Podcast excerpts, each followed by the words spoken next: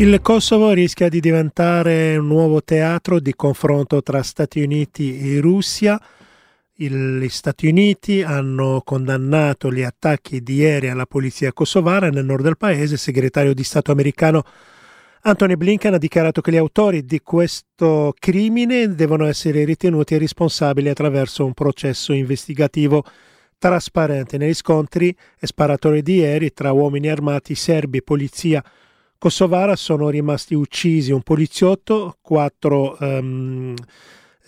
paramilitari serbi, oltre a diversi feriti da entrambe le parti, 6 finora gli attaccanti arrestati. Da Mosca, la portavoce del Ministero degli Esteri russo, Maria Zakharova, ha dichiarato che l'esplosione di violenza in Kosovo è la diretta e immediata conseguenza della volontà del primo ministro kosovaro Albin Kurti di provocare un conflitto e eliminare i serbi dal territorio della regione. Abbiamo sentito Francesco Martino dell'Osservatorio Balcani Caucaso.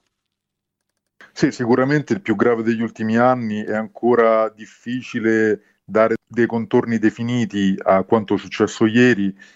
C'è da dire che l'evento tragico, violento di ieri, questa lunga sparatoria tra la polizia kosovara e un gruppo armato di cui ancora dobbiamo capire bene le intenzioni e anche le persone che ne facevano parte, va inserito in un contesto di tensione tra Kosovo e Serbia, soprattutto sul Kosovo del Nord, che va avanti da anni ma che negli ultimi mesi ha visto un'escalation, soprattutto dal maggio scorso, quando ci sono state le elezioni locali che i serbi del Nord, che lì rappresentano la maggioranza, hanno boicottato, e il tentativo del governo di Pristina di forzare la mano e di imporre comunque i propri sindaci. Da quel momento in poi, appunto, la tensione è aumentata vertiginosamente.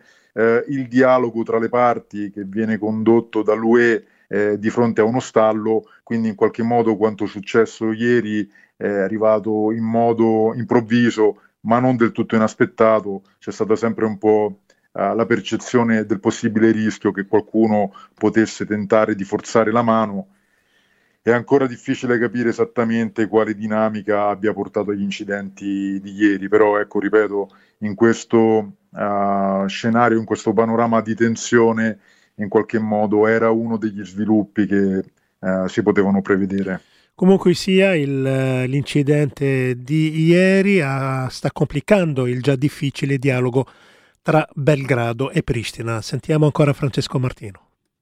Sì, se è possibile complicarlo ancora, nel senso che qui parliamo di mesi, se non anni, di un sostanziale stallo, nonostante appunto gli sforzi dell'Unione Europea, che tra l'altro, questa è un po' la novità degli ultimi mesi, ha iniziato ad essere sempre più fredda nei confronti della parte kosovara, soprattutto del premier kosovaro Albin Kurti, mentre negli anni scorsi c'è stata in qualche modo un più aperto sostegno a Pristina da parte europea.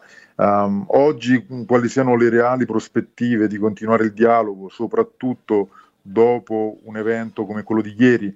Kurti ha parlato apertamente di un tentativo di sovvertire l'ordine costituzionale e appunto ha parlato di terrorismo sponsorizzato da Belgrado.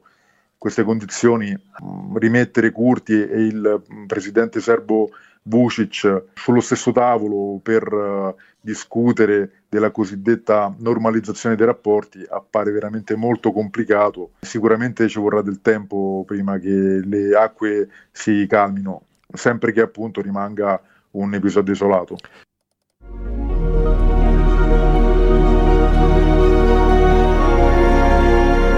Il podcast di Esteri è sui siti di Radio Popolare e Popolare Network.